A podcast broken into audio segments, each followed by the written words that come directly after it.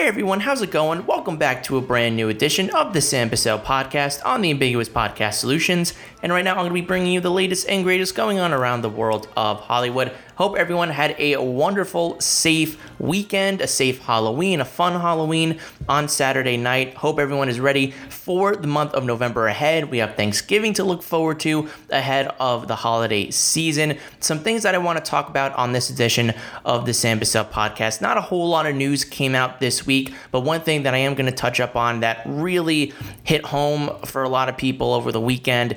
And I'm also going to be doing my Mandalorian spoiler review of season two, the premiere that came out on Friday. But the first thing, like I said, that I wanted to talk about was the unfortunate passing of the late, great Sean Connery, who passed away on Saturday in his sleep at the age of 90. And Sean Connery is somebody who is well known in the world of Hollywood. One of the most incredible people that I've heard from talk about this man and an incredible performer across the board. He was someone of Scottish descent. He was no, somebody who wasn't really British, but he was able to kind of act and be kind of be a chameleon in all these roles that he was in. He had a charming presence whenever he was on scene.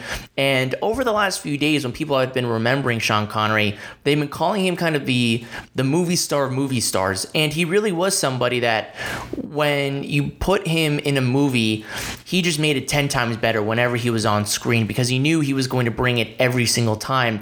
And a lot of people have been remembering Sean Connery, and from people like Alec Baldwin, who was in it w- with starring in him with The Hunt for Red October, to working with Michael Bay, and even people like Pierce Brosnan and Daniel Craig talking about how every single time they, they knew him, they knew him as the star. And for people like Alec Baldwin who worked with him, he just was a, a no nonsense guy, was somebody who came to work every single day, ready to do what he had to do to do the work no matter what and do it 100% whatever it took. And even though he had a commanding presence, he was always somebody that, from what the stars that worked with him always said, was that he always had an endearing side to him, that he was somebody who always worked with them no matter what, and would always have kind of a soft spot for the people that he worked with and talking to or not really talking but uh, reminiscing with Michael Bay in which he took to the Hollywood Reporter and wrote a little expose op-ed about Sean Connery. He talked about how he was over budget on really I think one of his best works to date in The Rock with Connery and Nicolas Cage and Ed Harris. And he talked about how he was over budget and that film at the time was with Disney and one of the produ- production companies was them. And he had a meeting with them talking about kind of how to get it under budget and if they had to add a little extra money and Sean Connery came into the equation and basically enforced the Disney producers to kind of help Michael Bay with whatever kind of money he needed to finish the project. So they just kind of talked about the presidents that Connery had on screen and off screen. And on screen, he was just magnetic wherever he went. Obviously, people are always going to know him as James Bond, the, the, the, first person to bring the iconic 007 to the cinematic spotlight. And really, there have been six James Bonds and actors that have played the character to date. But really, when you come back to it, even for as many people, and I'm one of them who love Daniel Craig or Pierce Brosnan or Roger Moore, you can't deny the, the legacy that Sean Connery had portraying James Bond. And one of the first James Bond films I ever saw was Goldfinger. And just the way that he commanded the screen with his charm, charisma, wit, but also when he needed to be serious, his seriousness it was just undeniable. And he was somebody who, not in just the Bond films, but in all of his movies, had just an incredible way of coming up with these incredible witty one liners that are some of the most iconic in cinematic history. And he was just able to kind of just have this, this buffo masculine presence that everyone was able to just kind of adore. And everyone wanted to be Sean Connery when he was James Bond. Everyone wanted to be, again, the cool kind of guy, the one that would have the, the cars and the girls and the the, the luxurious locations that they would always go to. And nobody else quite did it like he he did. And I, even with someone like a Daniel Craig, who again people think of uh, as either being the number one or number two great Bond film or Bond uh, Bond presence of all time. I think Sean Connery always takes the cake because everyone else had a had a a president before them. Sean Connery never had that president. He was the one that set the president moving forward, and he did it seven straight times with Doctor No from Russia with Love, which over time he said was his personal favorite to make. To Goldfinger, to Thunderball, You Only Live Twice, to leaving after that film, but then coming back a film later for Diamonds Are Forever, and then finishing it all off in what is now labeled as an unofficial Bond film in Never Say Never Again. It was just he kind of he kind of died down a little bit towards those, those last two movies but in, in, that five stretch run that he did between dr no and you only live twice it, it just was like a light switch for him in, in which he just kept pushing the envelope every single time. And again, even though people are going to remember him from James Bond, he was in some incredible films that between the Bond movies, they don't get I think as much love as they really should. He they're very underrated performance performances and underrated movies at that time period that didn't do very well both critically and I think eh, at the box office.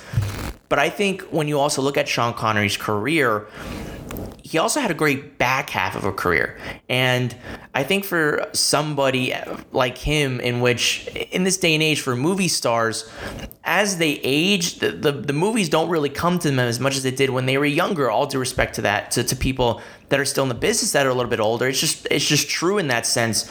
But Sean Connery broke that mold where he had an incredible front half of his career with the Bond films, but his back half was just as great. And even though again you remember him for Bond, he had a stretch of films where it was just one incredible performance after another.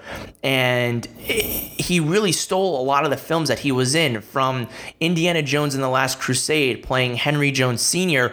in already an iconic franchise with Harrison Ford. Sean Connery came into to the last film in that initial trilogy and really kind of stole the film in the best way possible. He and Harrison Ford had tremendous chemistry as father and son. You felt it throughout the entire film.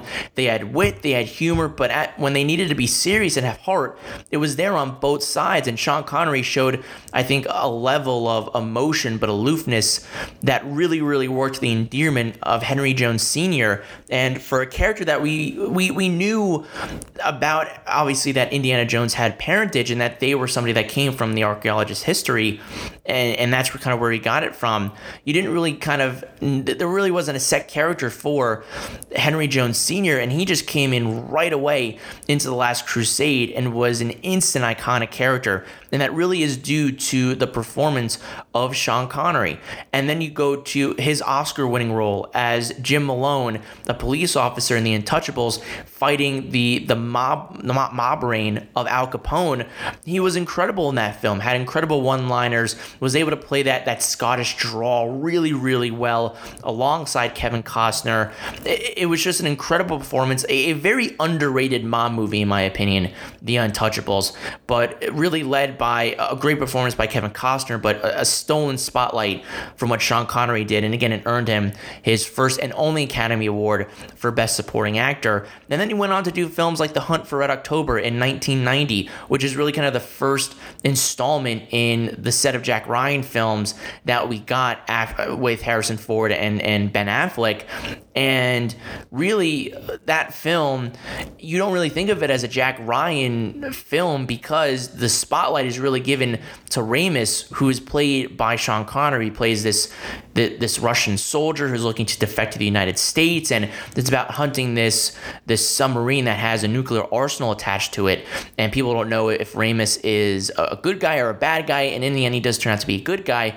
But the the gravitas of Sean Connery's performance in this is incredible, and I think it speaks to the chameleon aspect of what he brings to the table, in which he plays a Russian in a Scottish accent, but you believe it. You actually believe that he's this Russian agent when you know that the the accent he is giving, the performance, it's not authentic, but at the same time, it is just so you're watching it and you're gravitated to what he is doing, and you can't take your eyes off of it. And I think what he does is an absolute accomplishment. And when you talk about the espionage genre, one of the great films from that from that field is The Hunt for Red October. And then you go into a film like Highlander, which he is so well known for. And then, of course, one of my favorite films from him, and I think it, it, it's a really underrated action adventure film.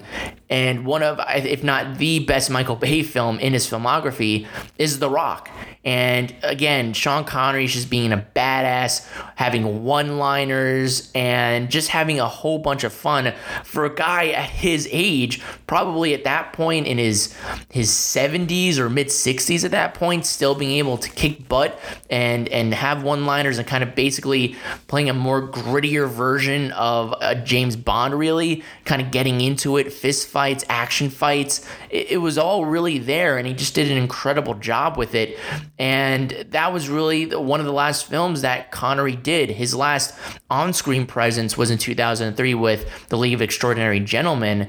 But other than that, that was pretty much it. But you look at his filmography for 70 plus films from ranging from the early 50s to Bond to what he was able to do in the 80s and kind of have a resurgence with The Last Crusade, The Untouchables, Hunt for Red October.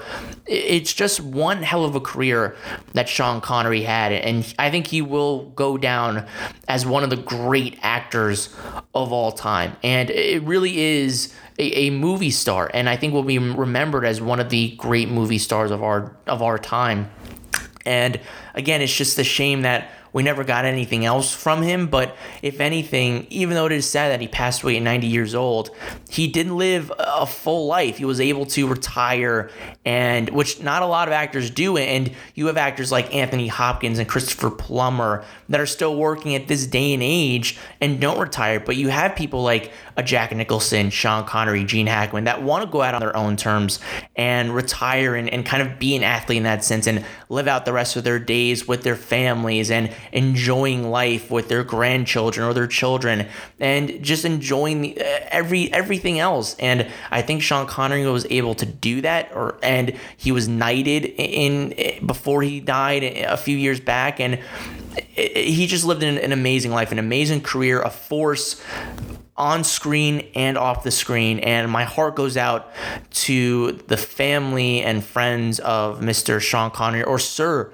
Sean Connery in his knighthood, and he will be missed. He will be remembered in the most fondest ways possible in all of his performances that he was able to do. And Sean Connery passes away at the age of 90 years old. I want to know what you guys think about Sean Connery. What were your favorite performances of his? What was your favorite Bond performance or Bond film of his? What was your favorite non Bond performance?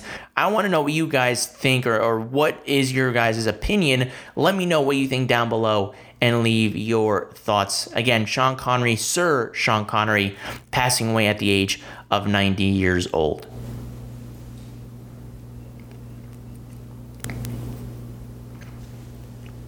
And the final thing that I want to go over on today's edition of the Sam Bussell podcast, moving away from the movie news and ending it on a review that I want to do. And since it's been a few days since the season premiere, season two premiere of The Mandalorian. I was going to do a separate episode for the spoilers review, but again, since there's not a, a, whole lot of movie news out there, minus what we just talked about with Sean Connery passing away, I just thought, you know what? Why don't I do the spoiler review right now? So, for anyone that has not watched the episode, the premiere of the season of The Mandalorian, stop right now, go back and watch my non spoiler review that I did on Friday that is very generic, gave my basic reaction of what I thought of the premiere, and then come back to this one and listen to what I thought with my spoiler review. So, this is it. You have been warned, and I'm going to start my spoiler review in three, two, one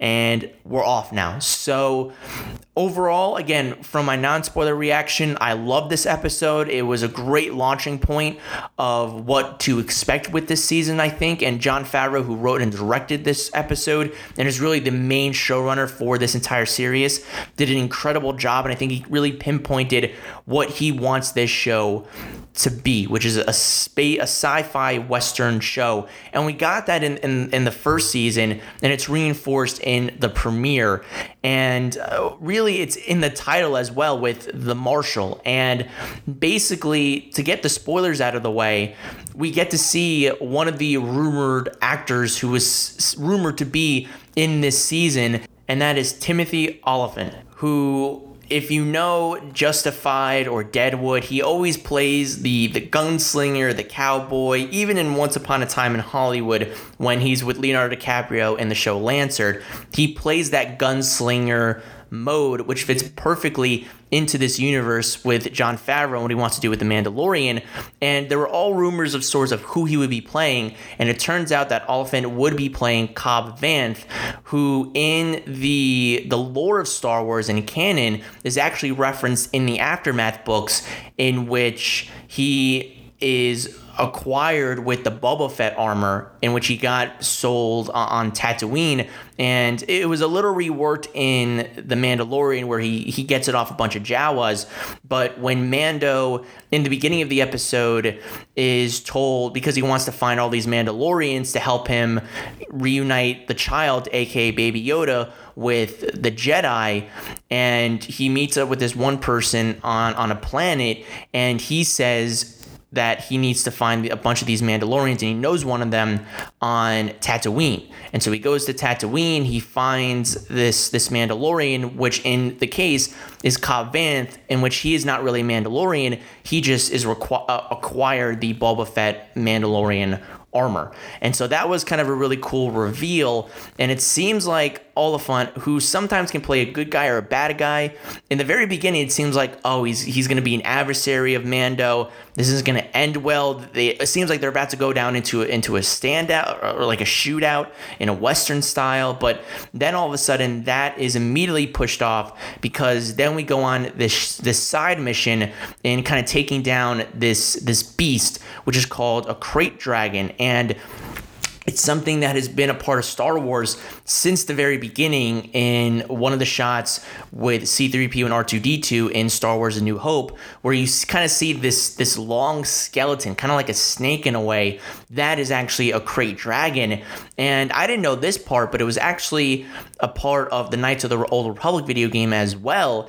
And this is kind of the first time we're seeing a live one in a live action Star Wars film that isn't some kind of skeleton.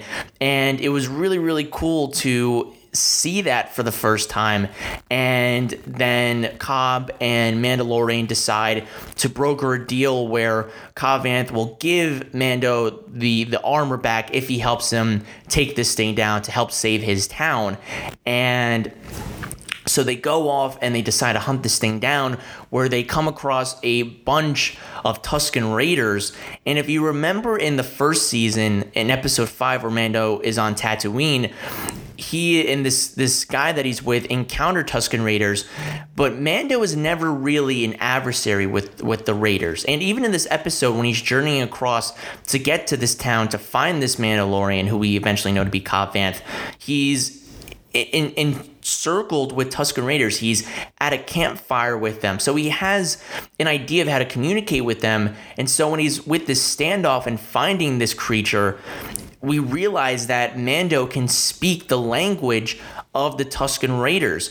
And so we're able to learn more about the Tusken Raiders than I think we've ever have in any Star Wars movie, television show, comic book, anything that we've seen before because we just know them to be these beasts. And they really are these these invaders these scavengers but we get to see another side of that and that they're really this clan they're a bunch of warriors that if you communicate with them they will honor a certain code and we see these two factions to get come together and work to solve a, a bigger goal in mind. And it's all led by Mando speaking Tusken Raider. And one of the things that I actually found out that was a behind the scenes aspect was that one of the Tusken Raiders that used the language because they, they speak, but they also use kind of this language, and, and you see Mando use that.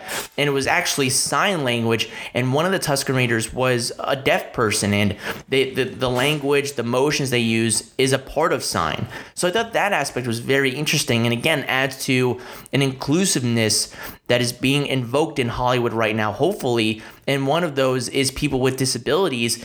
And we're seeing that in this episode. So I thought at that aspect was really, really, really cool. And I think just kind of added to what was impacted with in this episode and to kind of see the factions come together was amazing and, and, I think that is a, another great thing about this this episode is the fact that when Mando first goes to Tatooine, the instant thing that I think about is it's nostalgia. It's going back to the things that we love about Star Wars. And one of the big determinants of the fifth episode of season one was that we just kind of scratched the surface again with Tatooine. We didn't really get to explore anything else with it. It was a very kind of in and you're out, get to experience the the cantina again, get to experience the dunes, the raiders, the the creatures, and that was pretty much it. What made this episode work so well is that we get those Easter eggs, those nostalgia strings tugged on with this episode going back to Tatooine. But what Jon Favreau does so great is that he explores different sides of certain aspects that we already know about aka what he does with the Tusken Raiders and adds to their mythology. And that's what that's what you want to see in Star Wars. That's what makes Star Wars so great is the mythology of it all. Where it's this this universe that is so expansive, so rich, so much depth to it. And you see that where we kind of get a three dimensional outlook on these creatures that we just know to be villainous and barbaric. And they might be that still, but if you communicate with them, if you see the other sides to them, they're trying to survive just as much as everybody else is on that planet. So I thought that aspect of it was very, very, very interesting. And uh, everyone always asks about, well, is there enough Baby Yoda in this? Is there not enough Baby Yoda?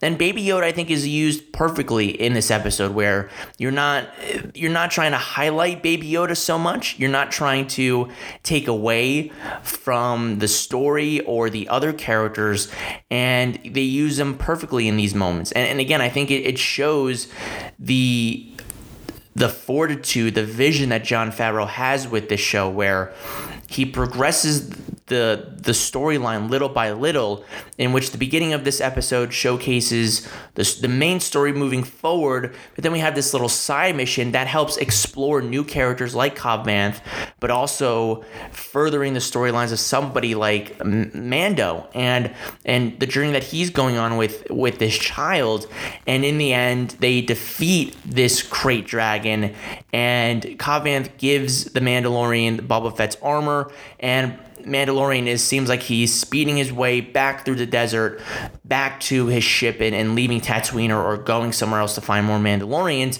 But that's not the end of the episode.